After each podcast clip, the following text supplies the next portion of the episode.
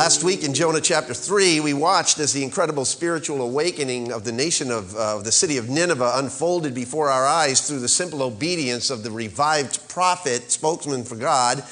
And I suggested to you that this national awakening occurred in five stages. Number one, the grace of God comes. Number two, the word of God calls. Number three, the man or woman of God goes. Number four, the work of God happens. And then number five, the will of God reigns. That was chapter three in a nutshell. And I summarized the principal lesson of that chapter this way that when the people of God do the will of God, the fruit of God brings the glory of God. Amen? The obvious personal application here then was that you and I should make it our aim to honor God's grace, answer God's call, obey God's word, watch God work, and then rejoice in His will. When God pours out His sovereign grace and people repent of their personal sins, the gift of salvation comes to the heart of individuals, families, and even entire nations, as we've seen here in the book of Jonah. And a glorious celebration occurs after that. Or does it? What if it doesn't? Now, there are two primary places in the Bible that come to my mind, that always come to my mind, where that celebration is not the case. One is here, Jonah chapter 4. The other is in the New Testament, which we've referred to over this series a number of times. And although it is most commonly known as the prodigal son, parable of the prodigal son, a better title might be the parable of the two lost sons. Turn your Bibles, hold your finger in Jonah 4, and turn, uh, turn your Bibles to the New Testament in Luke chapter 15 for a moment. I'm not going to read down through this parable, but Luke chapter 15, verses 11 through 32 is what uh, contains this parable. Uh, basic summary is uh, Man had two sons. One of the younger son gets up one day and he says, I want my inheritance, which in essence says, I wish you were dead, give me my money. And then uh, the father does so and he takes off out into the world and basically parties hardy. And he gets to the place where he's come to the end of his resources and the end of himself, and he realizes by the grace of God that he's in a bad way. And the world's not doing him any good. And the scripture says he comes to his senses and he realizes that when he was back with his father, that's where it was really good. And so he basically changes his mind and turns around and changes his directions, which is the uh, identification of repentance. And he goes back to his father, says that he, he's, he just, before he gets the words out of his mouth, his father welcomes him home. And there's a great celebration. Let's pick it up here in verse 25. Luke 15, 25. Now his older son was in the field, and when he came and approached the house, he heard music and dancing, and he summoned one of the servants and began inquiring what these things could be. And he said to him, Your brother has come, and your father has killed the fatted calf, because he has received him back safe and sound. But he became angry and was not willing to go in. And his father came out and began pleading with him. But he answered and said to his father, Look, for so many years I've been serving you, and I've never neglected a command of yours, and yet you have never given me a young goat that I might celebrate with my friends. But when this young son of yours has devoured all your wealth with prostitutes, you killed the fatted calf for him. And he said to him, Son, you have always been with me, and all that is mine is yours. But we had to celebrate and rejoice, for this brother of yours was dead and has begun to live, and was lost and has been found. Great ending. Or was it? Notice the contrasts here. The sinning son came to the father, but the father had to go out to the self righteous son.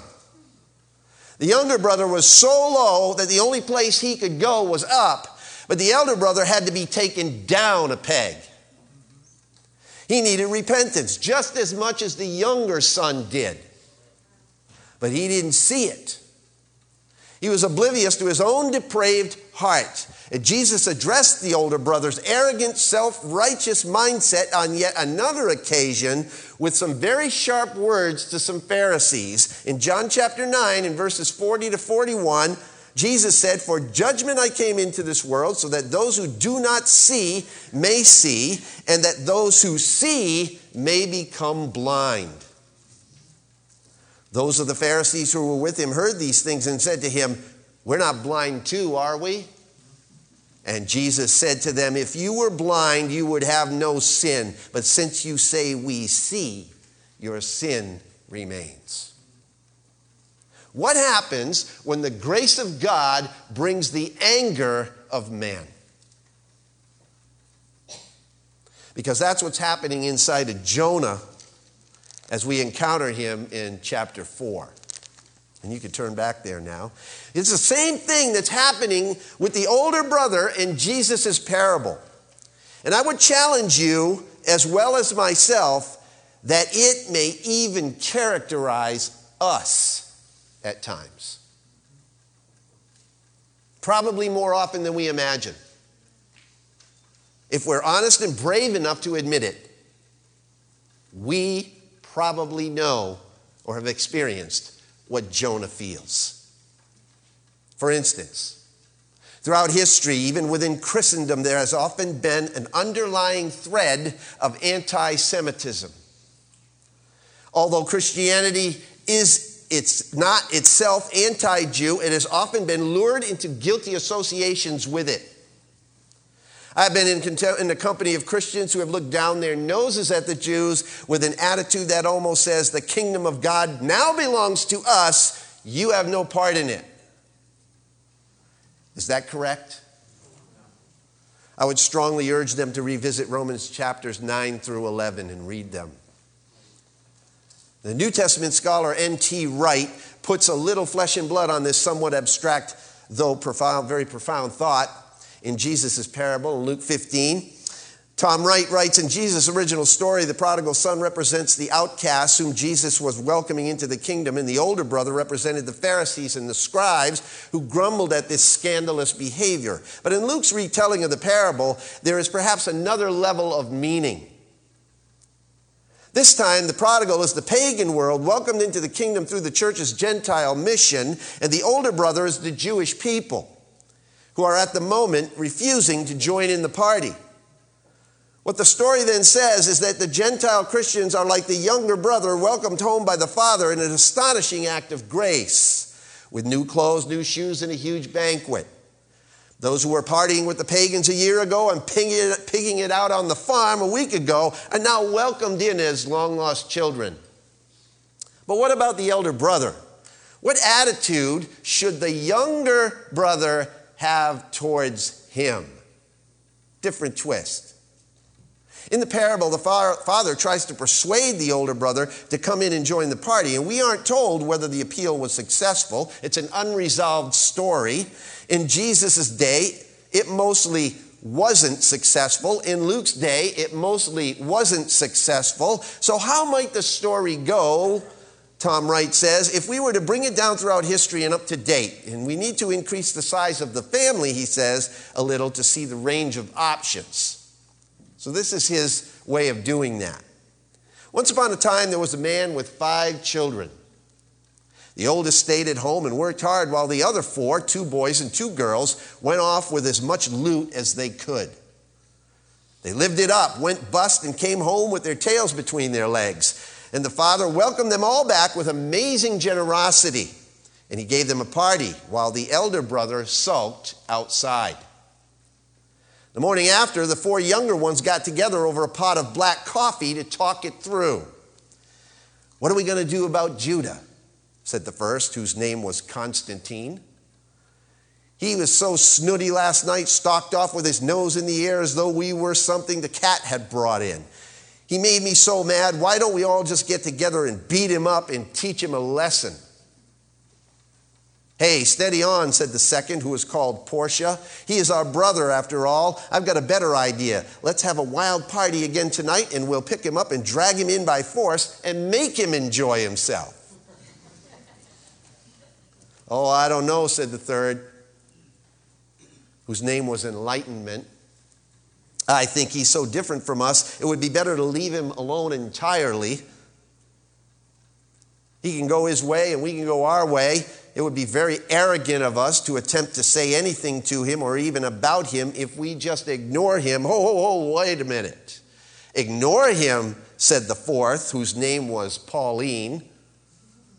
Look, I couldn't sleep last night. I was so sad when Judah went out, and I can quite understand why he did. It was as though part of me went with him. I don't think we'll feel like a proper family again until he comes back. But he'll have to come back in his own way and in his own time. We certainly can't put pressure on him. We mustn't project our own guilt on him. But what we can do, perhaps, is to try to live here in such a way that he'll want to come back. We can hold the sort of party that he would enjoy. We can let him know how sorry we are and make it clear that he's really welcome here, that we really do want him back. And I'll tell you something else. Perhaps we should ask Father to have another go at persuading him. That's probably the best way of all. Interesting take. But the final line is the real clincher for me. Perhaps we should ask Father to have another go at persuading him. Because that's probably the best way of all. And that's exactly what God does here in Jonah chapter 4. He doesn't give up on Jonah, but he comes after Jonah. Because God is a relentless pursuer of his prodigal children. Look with me at Jonah chapter 4, beginning in verse 10 of chapter 3. When God saw their deeds and their repentance, that they turned from their wicked way, then God relented concerning the calamity which he had declared he would bring upon them, and he did not do it. But it greatly displeased Jonah, and he became angry. And he prayed to the Lord and said, Please, Lord, was not this what I said while I was still in my own country? Therefore, in order to forestall this, I fled to Tarshish. For I knew that you are a gracious and compassionate God, slow to anger and abundant in loving kindness, and one who relents concerning calamity. Therefore, now, O Lord, please take my life from me, for death is better to me than life. And the Lord said, Do you have good reason to be angry? And Jonah went out from the city and sat east of it, and there he made a shelter for himself and sat under it in the shade until he could see what would happen in the city. The Lord God appointed a plant, and it grew up over Jonah to be shade over his head to deliver him from his discomfort. And Jonah was extremely happy about that plant. But God appointed a worm when dawn came the next day, and it attacked the plant, and it withered. And when the sun came up, God appointed a scorching east wind, and the sun beat down on Jonah's head so that he became faint and begged with all his soul to die, saying, Death is better to me than life. And God said to Jonah, Do you have good reason to be angry about the plan? And he said, I've got good reason to be angry, even to the point of death. And then Jonah and the Lord said, You had compassion on the plant for which you did not work and which you did not cause to grow, which came up overnight and perished overnight. Should I not have compassion on Nineveh, the great city in which there are more than 120,000 persons who do not know the difference between their right hand and their left, as well as many animals? Now, wouldn't it have been great if the book of Jonah ended on the high note of chapter 3, verse 10? Nineveh repents and they turn to God. Yay, close the book, done, over. Seriously, wouldn't you have ended it there? Most of us love happy endings, don't we? We crave happy endings. The Hallmark Channel has made an industry about happy endings. No one really likes an ending that goes unresolved. A movie I recently went to ended like that, unresolved. All the bad guys won. They left it kind of hanging there on what's going to happen. All the heroes uh, pretty much died off. And I walked out of that theater ticked off. Why did I even bother to spend my time and my money on a movie like that? Like Jesus' parable in Luke 15, we come to the ending of Jonah in the story doesn't resolve. It doesn't resolve well. Jonah's still pouting at the end of the story, and we don't ever hear what becomes of him. He is the elder brother. And the book ends with a looming unanswered question Shouldn't I have compassion on a city like Nineveh, in which all kinds of innocent people are perishing, and even the animals? Actually, it's the second of two questions God asks in this final segment, which revolve around Jonah's attitude and reveal his troubled heart. And both questions are designed to bring out one poignant and very unavoidable truth about our mission to preach the good news of God's amazing grace. That God wants us to obey His call, but more than that, He wants us to adopt His heart. Jonah finally answered God's call all right in chapter 3, but he did it reluctantly. But the fact that Jonah was sitting there having a pity party about the way God worked and, and, and, who God decides to save reveals that his heart is not really right after all. Jeremiah chapter 17 and verse 9 says that the heart is more deceitful than all else and is desperately sick. Who can understand it? And that raises all sorts of questions in our minds, doesn't it? First of all, can a Christian obey God while harboring a bad attitude about his mission? Can a Christian do the right thing for the wrong reasons and still be blessed? I'm not going to give you the answer to those questions because as we move through this text over today and the next week. I believe that those conundrums will all be addressed. The fact is, as Sinclair Ferguson admits, that life is full of contradictions, and Jonah is a mess of contradictions, just like we are. And I said in the opening message, it will be no surprise to find out by the end of this book that we are Jonah, full of contrasts. But God, as we will continue to see, does not give up on Jonah. Moreover, he will never give up on you or me either. That is the pearl of inestimable value that we discover in this book. Look at the contrasts contained in the immediate context that I just read. When the people heard God's message, Nineveh repented. When God saw what they did, God relented. And when Jonah saw what God did, Jonah resented. So Nineveh repented, God relented, Jonah resented. Jonah's angry reaction to the outpouring of God's amazing grace on the Ninevites exhibits for us the marks of a heart that is not on board with God fully. And the first of which is this it's the release of misplaced passion. The release of misplaced passion. Look at verse 1. But it greatly displeased Jonah, and he became angry. You would think that Jonah would be overjoyed at the repentance of a nation.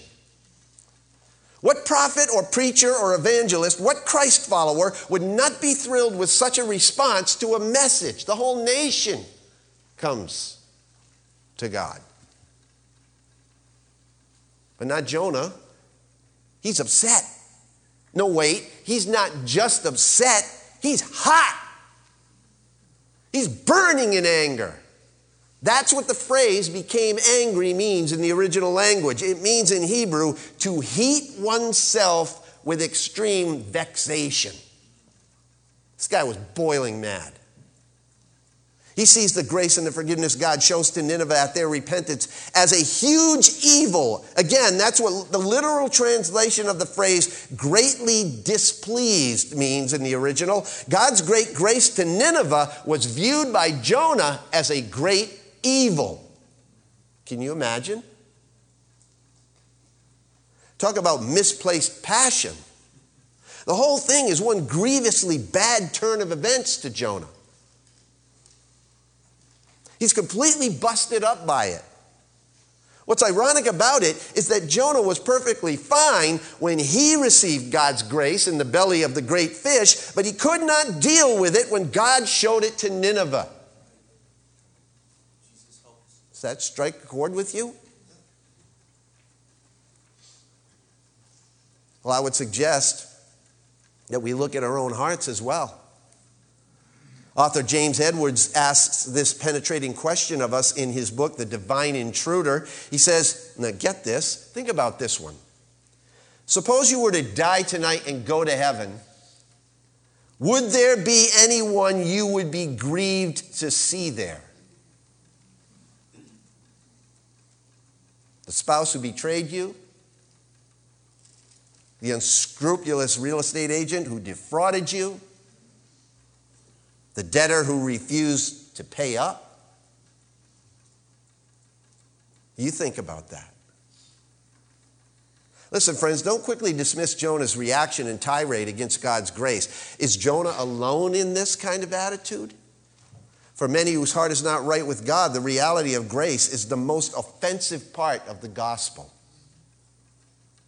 What's happening here is what Sinclair Ferguson identified as spiritual infantile regression. You like that? Spiritual infantile regression. Write that down in your notes. Next time your kid goes throwing a tantrum on the floor, that's what it is. In other words, Jonah's pitching an adult sized temper tantrum. Spiritual infantile regression. Jonah wants his way. He realizes, however, that he cannot control God because God's too big to control, isn't he? He was well aware what kind of God God was and is gracious, kind, long suffering, and loving. But when it came to these hateful Ninevites, he didn't like that fact. He wanted all the gracious attributes of God for himself. But not for those people, not for those sinners who are way worse than I am right? He wanted God, and he wanted God only on his terms and according to his prescription.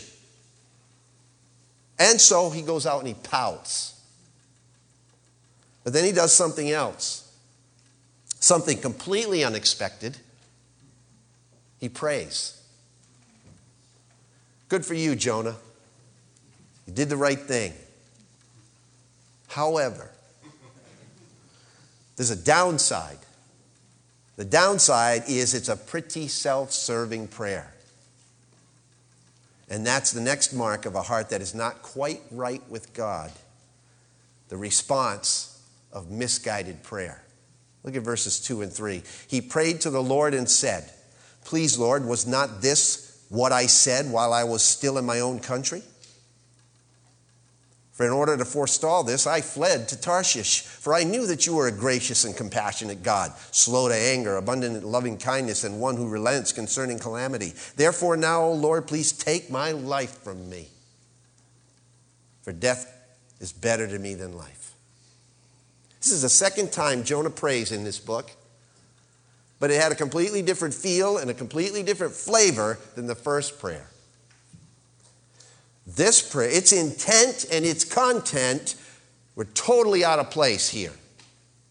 This prayer is of a far different nature than the prayer that he prayed in the belly of the fish when it was his life that was hanging in the balance. You compare the two this week on your own time. Warren Wiersbe says this he says he prayed his best prayer in the worst place, the fish's belly. And he prayed his worst prayer in the best place at Nineveh, where God was actually working.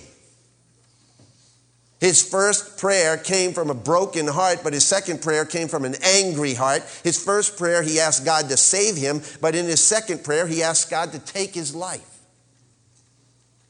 Once again, Jonah would rather die than not have his own way.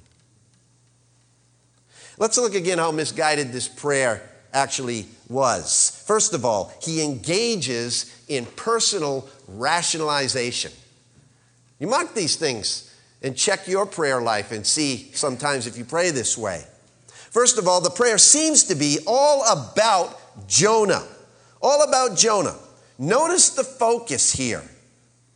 He prayed to the Lord and said, Please, Lord, was not this what I said while I was still in my own country? Therefore, in order to forestall this, I fled to Tarshish, for I knew that you are a gracious and compassionate God, slow to anger and abundant in loving kindness. Therefore, now please take my life from me, because death is better to me than life.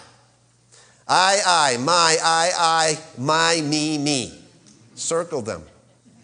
He's trying to justify his previous sin of running to Tarshish, and now he wishes he were dead. It's a totally self centered prayer.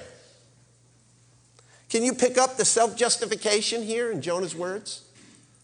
He's not sorry for anything except God's gracious forgiveness on the Ninevites. He hates that. He's basically throwing God's word right back at God and quoting scripture back to God in order to justify his bad attitude. And as one pastor noted, that's a very dangerous place to be. In essence, what he's saying is God, you told me to go preach judgment, and now you're not going to judge them. I look like an idiot. I look like a false prophet. And not only that, but I knew it would happen. I knew it because of who you are, according to what you said to Moses in Exodus 34 6. Just kill me now, God, because that would be better for me. See the rationalization? He's trying to justify his fleeing to Tarshish. He's not sorry for it. He's rationalizing it. Secondly, he employs a theological recitation in the prayer. Verse 2, again at the end You are a gracious and compassionate God, slow to anger and abundant in loving kindness, and one who relents concerning calamity. He's quoting scripture back to God. Exodus 34 6 says this Then the Lord passed by in front of him, meaning Moses, and proclaimed, quote, the Lord's words. The Lord, the Lord God, compassionate and gracious, slow to anger, and abounding in loving kindness and faithfulness. Jonah recites the ancient Orthodox formula for God. Every Jew knew those were words spoken by God to Moses as his glory passed before him. They were burned into the forefront of every Jew's mind and consciousness and often repeated in the Psalms and in the prophets. Psalm 86, verse 15. But you, O Lord, are a God merciful and gracious, slow to anger and abundant in loving kindness and faithfulness. Psalm 103, verse 8. The Lord is compassionate and gracious, slow to anger and abounding in loving kindness. Psalm 145, 8. The Lord is gracious and merciful, slow to anger, and great in loving kindness. And then in the minor prophet Joel, in chapter 2, verse 13, Joel says, Yet even now, declares the Lord, return to me with all your heart, and with fasting, weeping, and mourning, and rend your heart and not your garments. Now return to the Lord your God, for he is gracious and compassionate, slow to anger, abounding in loving kindness, and relenting of evil. That's exactly what Nineveh did. They returned to him. A return to God and a rending of the heart is exactly what Jonah should be doing right now, right? As they applied to him in the belly of the fish, these words were desirable, but as they applied to the Ninevites, they were distasteful to Jonah. He hates what these words say. Jonah is actually finding fault with God and the way that God deals with other people who sin. He admits that he is El Kanun, a God supremely compassionate. But he despises the fact that he is a God, that kind of God to the Ninevites. It's a double standard. And as one writer put it, instead of taking God as he is, Jonah would rather remake God in Jonah's image. How convicting is that? Don't we often feel the same way?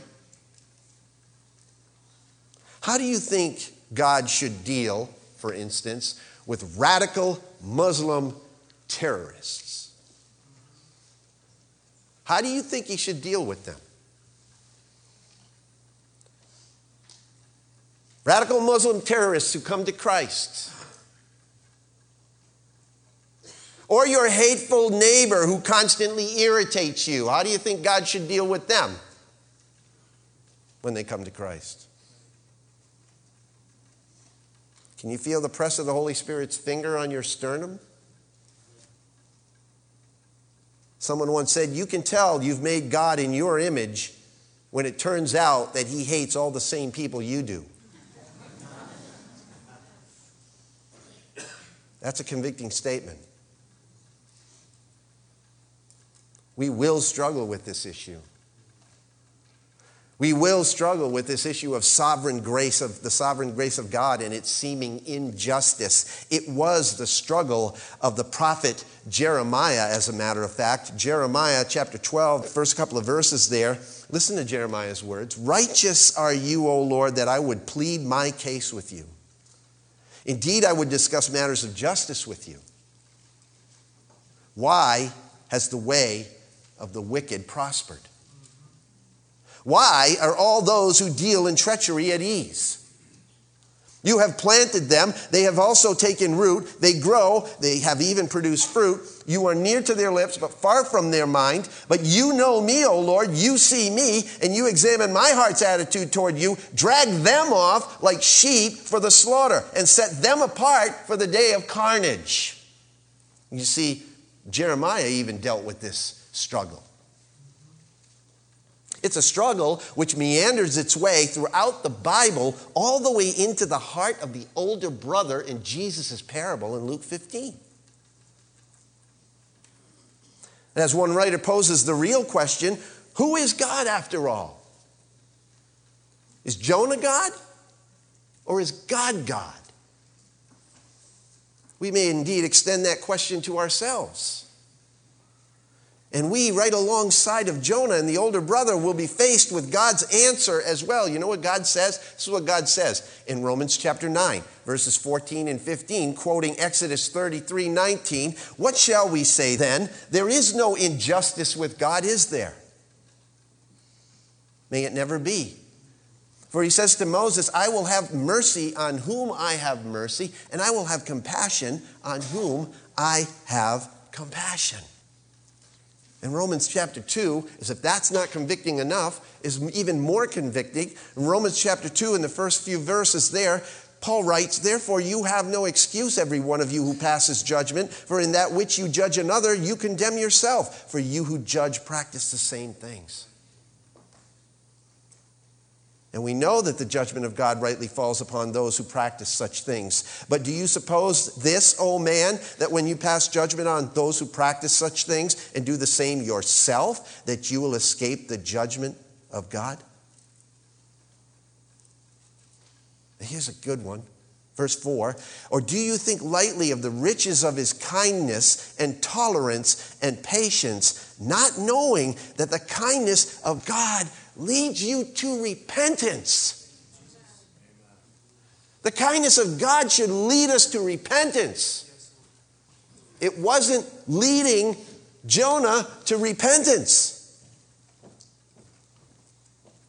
He's thinking, judging from Jonah's attitude here, he's thinking himself to be more justified than ever. And this brings out something and explains something I didn't bring out in Jonah's prayer way back in chapter 3. If you look at that prayer again, one thing that I didn't bring out when I preached on that that you will find is that Jonah not once ever does he confess his sin in that prayer. No confession that he's running away from God, that he was wrong. It seems that Jonah always felt completely justified in sidestepping God's assignment. And judging from Jonah's attitude in prayer in chapter 4 here, it's not changed.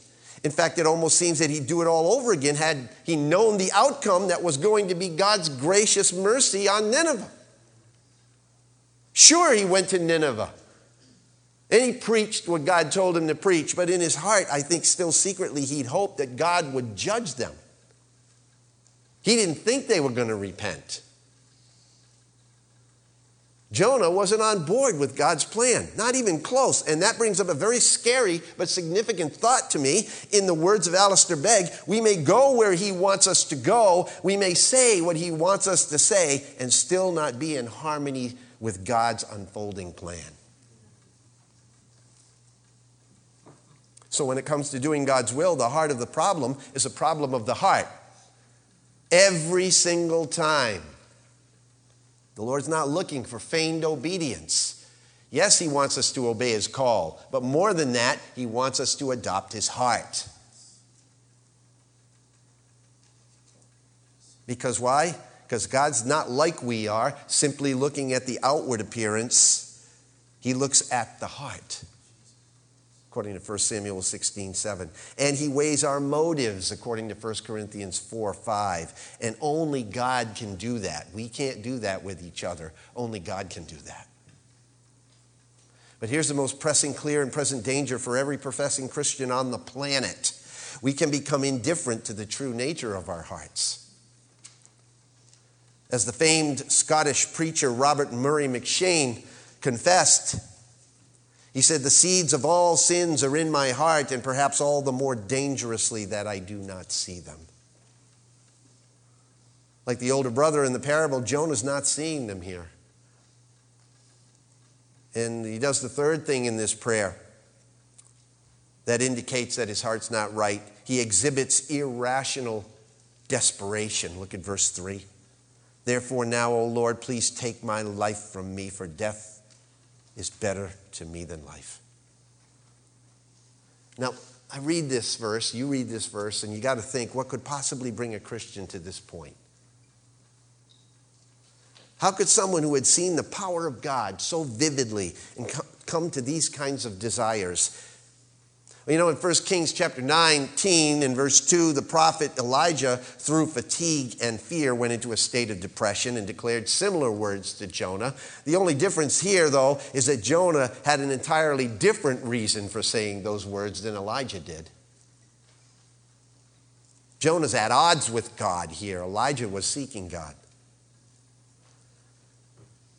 Jonah's miserable. He's arguing with God and he's ripping mad. And Sinclair Ferguson, again, honest observation on this point is kind of scary when he says this. He says it's apparently possible to be present to witness the blessing of God's falling in great power and to long to be elsewhere, or better, nowhere.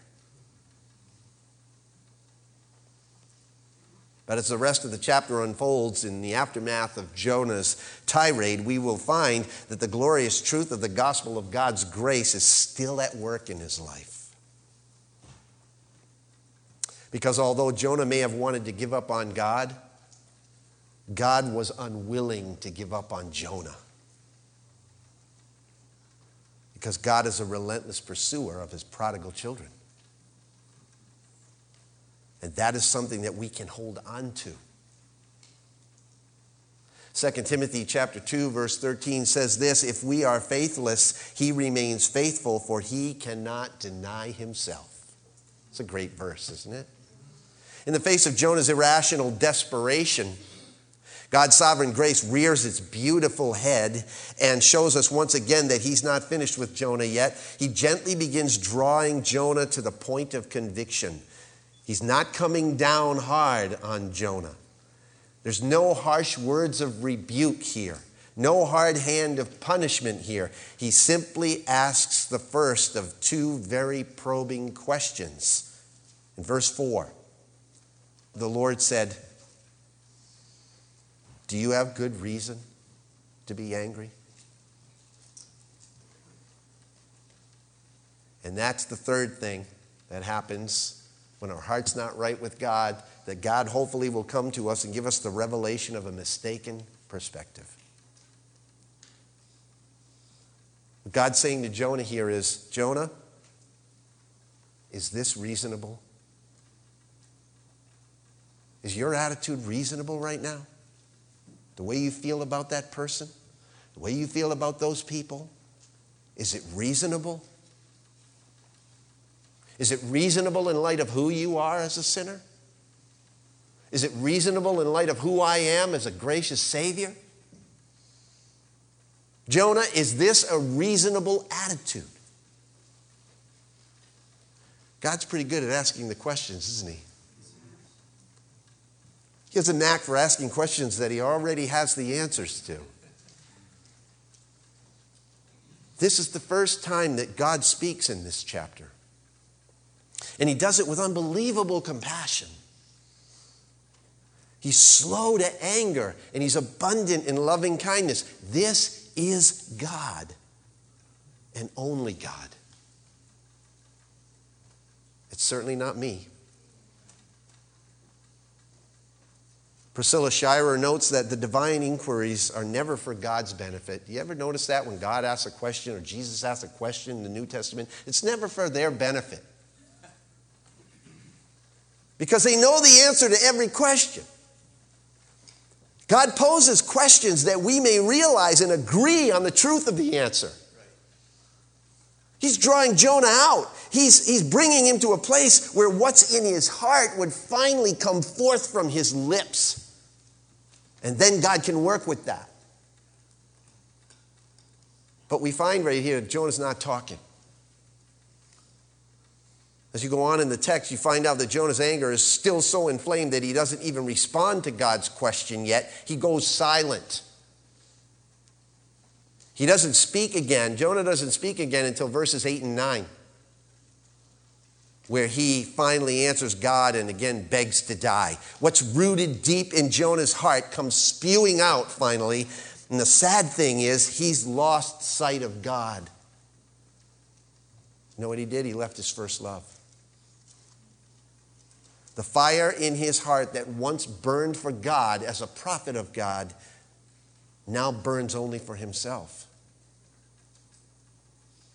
And that makes him a slave. He's not free. He's a slave to his own sin.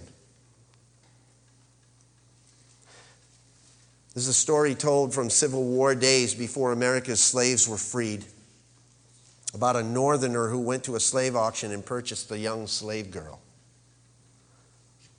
And as they walked away from the auction, the man turned to the girl and he told her, he said, You're free. And with amazement, she responded, You mean I'm free to do whatever I want? Yes, he said. And to say whatever I want to say? Yeah, anything. And to be whatever I want to be? Yep. Even go where I want to go? Yes, he answered with a smile, you are free to go wherever you like. And she looked at him intensely and she replied, Then I will go with you. My friends, Jesus has come to the slave market. He came to us there because we could not go to him.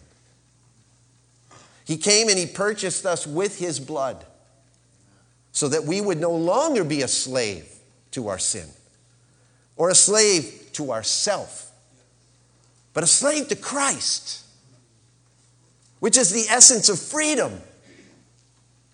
And now there's no freer place to be in life than going with Jesus, with the one who is himself our true liberty. The real question here that we'll see next time is that will Jonah be willing to go with God? Will Jonah be willing to die to himself? And it begs the question will we? Because the issue which faced him and faces us as well is well expressed in these anonymous words as I close. The last enemy to be destroyed in the believer is self. It dies hard. It will, it will make any concessions if only it is allowed to live. Self will permit the believer to do anything, give anything, sacrifice anything, suffer anything, go anywhere, take any liberties, bear any crosses, afflict soul and body to any degree, anything if it can only live. It will consent to live in a hovel, in a garret, in the slums, in faraway heathendom, if only its life can be spared. In Jonah's case, as in the case of the older brother, this was the heart of the matter. It's always the heart of the matter. It's always a matter of my heart and yours. How is yours? Let's pray. Lord Jesus Christ, Son of the living God, you are slow to anger, gracious, compassionate, full of grace and truth. long suffering. You've purchased us from an incredible slave market.